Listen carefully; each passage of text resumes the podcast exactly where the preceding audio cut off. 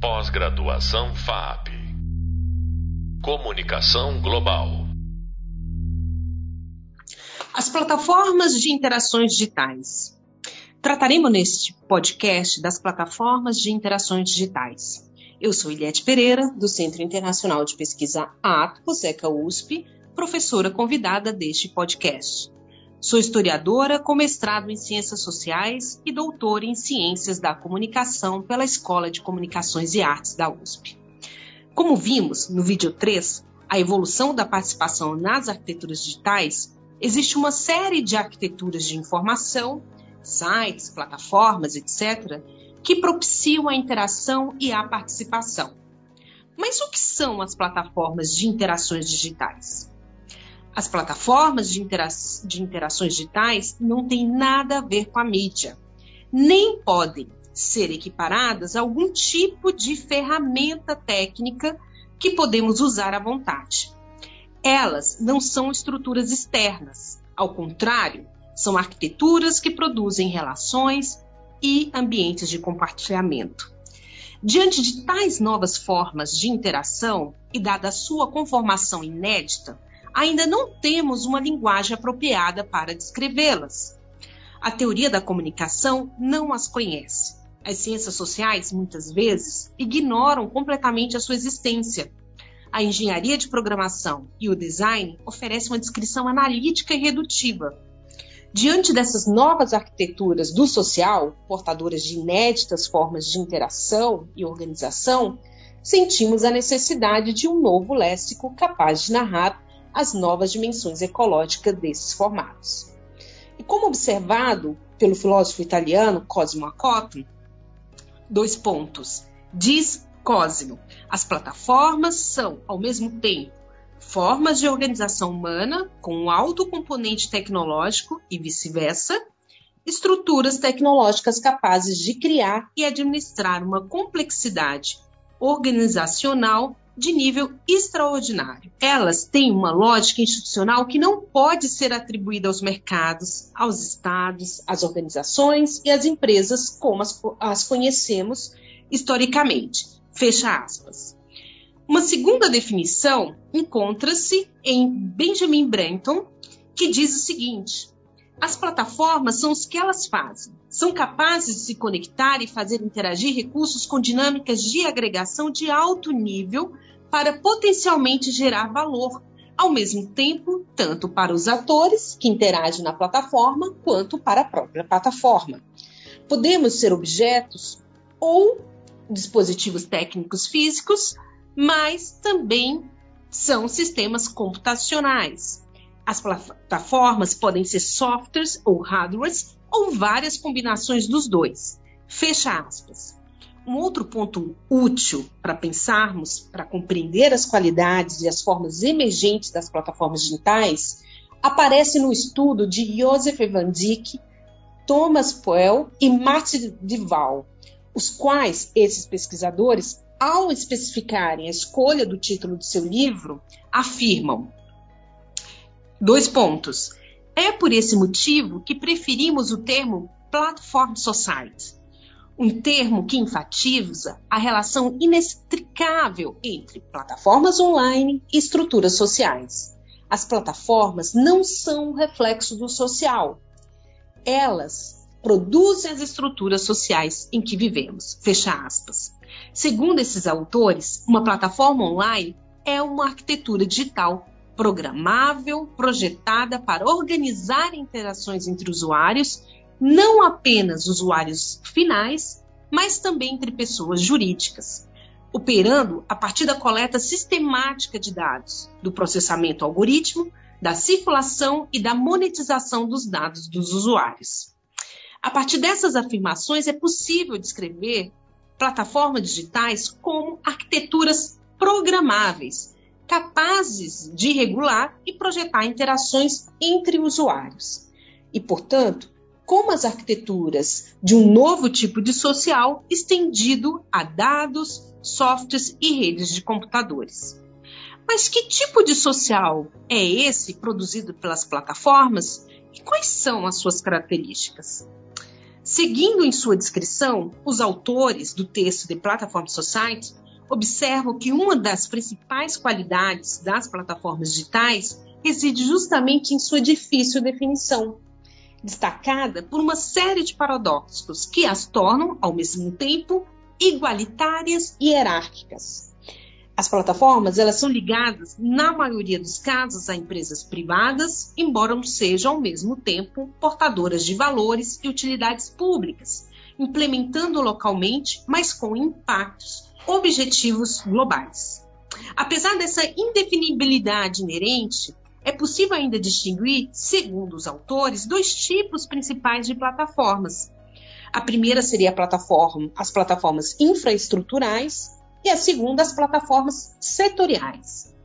Entre as plataformas infraestruturais, podemos incluir aquelas que pertencem às grandes multinacionais digitais, as Big Fives, Amazon, Apple, Facebook, Google e Microsoft e que, portanto, aproveitam as infraestruturas e os serviços dos gigantes da informação, tais como o uso de servidores de dados, a engenharia de mecanismos de pesquisa e a computação em nuvem. O segundo tipo de plataformas, as setoriais, limitam-se a oferecer serviços de nicho, como entrega de alimentos, serviços de educação e informação, ou ainda soluções no campo da saúde ou do esporte, é, no entanto, discutível se essa distinção é de fato uma diferenciação concreta, dado como é bem conhecido, as Big Fives controlam cerca de 60% do mercado de publicidade online e que, consequentemente, muitas das plataformas setoriais dependem dos serviços oferecidos por essas plataformas infraestruturais. Historicamente, a construção de infraestruturas físicas, ferrovias, rodovias, tráfego aéreo, controle de sistemas e a própria internet sempre se basearam em uma mistura de investimentos públicos e privados. A dimensão híbrida inseparável do público e do privado é uma característica constitutiva das arquiteturas de redes contemporâneas. Instituições públicas, ONGs, prefeituras e governo do mundo inteiro desenvolvem suas atividades e realizam suas ações em benefício do interesse público, utilizando infraestruturas, serviços em nuvem, mecanismos de busca e bancos de dados de grandes multinacionais digitais, tornando assim inadequada uma distinção demarcada entre interesse público e interesse privado. Esse paradoxo não é novo e acompanhou a própria história da informação. Nos últimos séculos, do milênio passado, os empresários e editores privados permitiram, a partir de seu comércio e seus objetivos de lucro, a difusão do objeto livro, e com essa, a, disseminação do hábito da leitura na Europa, assegurando assim a difusão do acesso à cultura por parte das massas. De modo análogo, nos últimos tempos, a inovação tecnológica, produzidas pelas empresas de tecnologia da informação, reduziu rapidamente o custo dos dispositivos móveis, smartphones e tablets, tornando possível o acesso à conexão, aos dados e às interações digitais para um público ainda maior e sempre em crescimento. Essa é uma regra de ouro na história da inovação tecnológica e nos processos de democratização do acesso à informação. O que mais uma vez nos faz ver a inadequação do pensamento dialético político moderno, baseado nas antinomias entre público e privado. Guardadas dimensões contraditórias e paradoxais e superando as, as interpretações sociotécnicas, talvez seja possível chegar a uma definição mais precisa das plataformas de interações digitais, baseando em categorias e conceitos desenvolvidos pelas ciências biológicas, que preferem dar mais ênfase nas qualidades relacionais e ecológicas das dimensões interativas. Mais do que julgar as hipotéticas implicações políticas e econômicas, consideramos oportuno identificar as, lógica, as lógicas internas de funcionamento e as dinâmicas ecológicas, colocando-as em relação com as dinâmicas biológicas próprias dos ambientes vivos. De fato, na definição original de Haeckel, A biologia é definida como a ciência que estuda, abre aspas, o conjunto de conhecimentos relativos à economia da natureza. A biologia é também o campo de investigação do complexo de relações de um animal com seu contexto inorgânico e orgânico, incluindo, sobretudo, as relações positivas e negativas com animais e plantas, com as quais entram em contato direto ou indireto. A partir dessa definição geral, é, nós podemos escrever as plataformas digitais de interação como ecologias, compostas de diferentes entidades que formam redes relacionais, cuja articulação se dá por meio da conexão entre pessoas, dados, circuitos, dispositivos, algoritmos, sensores, softwares e territórios. Uma plataforma de interação digital é uma ecologia complexa que produz uma específica forma comunicativa do habitat e esse conceito do habitat, o professor Máximo, ele desenvolveu na obra dele Paisagens Pós-Urbanas, o fim da experiência urbana e as formas comunicativas do habitat. O habitat, ele tem uma relação com o desenvolvimento da própria tecnologia. E essa relação, ela advém dessa, é, dessa evolução tecnológica o modo como os humanos se relacionam, interagem com as tecnologias e como essas tecnologias, essas interações com humanos, produzem também transformações no território. Portanto, a forma rede, ela estabelece uma ruptura qualitativa dentro das arquiteturas de informação, impondo uma interação da concepção e da própria ideia de comunicação, essa última, a ideia de comunicação, mais que uma passagem de informação via mídia, de A para B, representada pelos principais modelos analógicos da informação, deve ser entendida como uma ecologia reticular, que em vez de produzir e disseminar informações, cria um habitat que se manifesta a partir do ingresso em uma rede de relacionamentos que se desenvolve dentro de um ecossistema específico.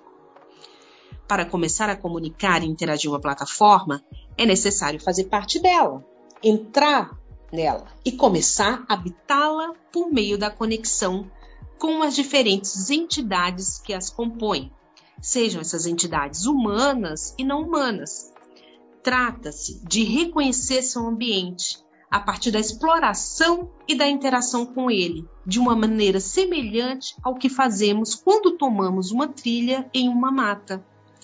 Assim como em uma floresta, dentro de uma plataforma, tudo se torna informação. Ali, ao nosso redor, tudo fala, e o reconhecimento de cada pequeno movimento ou sinal tem o poder de nos orientar e de mudar nossos movimentos nessa direção e no nosso caminho. De maneiras semelhantes, as ecologias dos ambientes vivos, dentro das arquiteturas de redes, das plataformas, não são apenas os sujeitos que agem, mas sim um conjunto complexo de actantes que produzem diferentes modelos relacionais uma vez conectados. As plataformas de interação digital, portanto, produzem uma condição habitativa específica, diferente a cada passo, a cada caso, dependendo dos modelos propostos pelos ecossistemas interativos específicos que elas criam.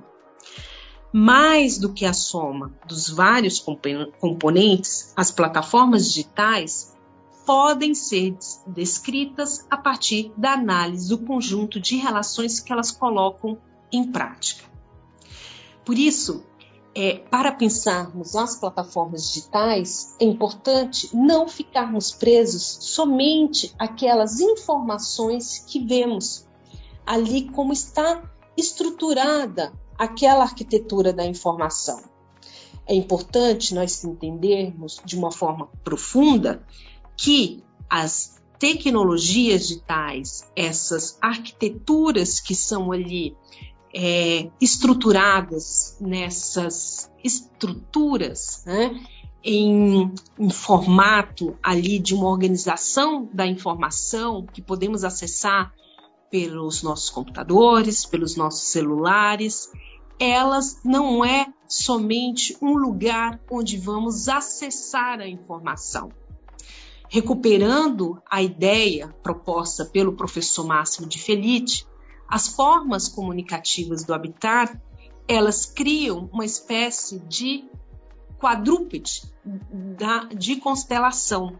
Essa é uma ideia inspirada no filósofo Martin Heidegger, que propôs que ah, quando falamos de, de habitar, estamos relacionando tudo aquilo que está em torno das coisas, do céu, da terra e do lugar.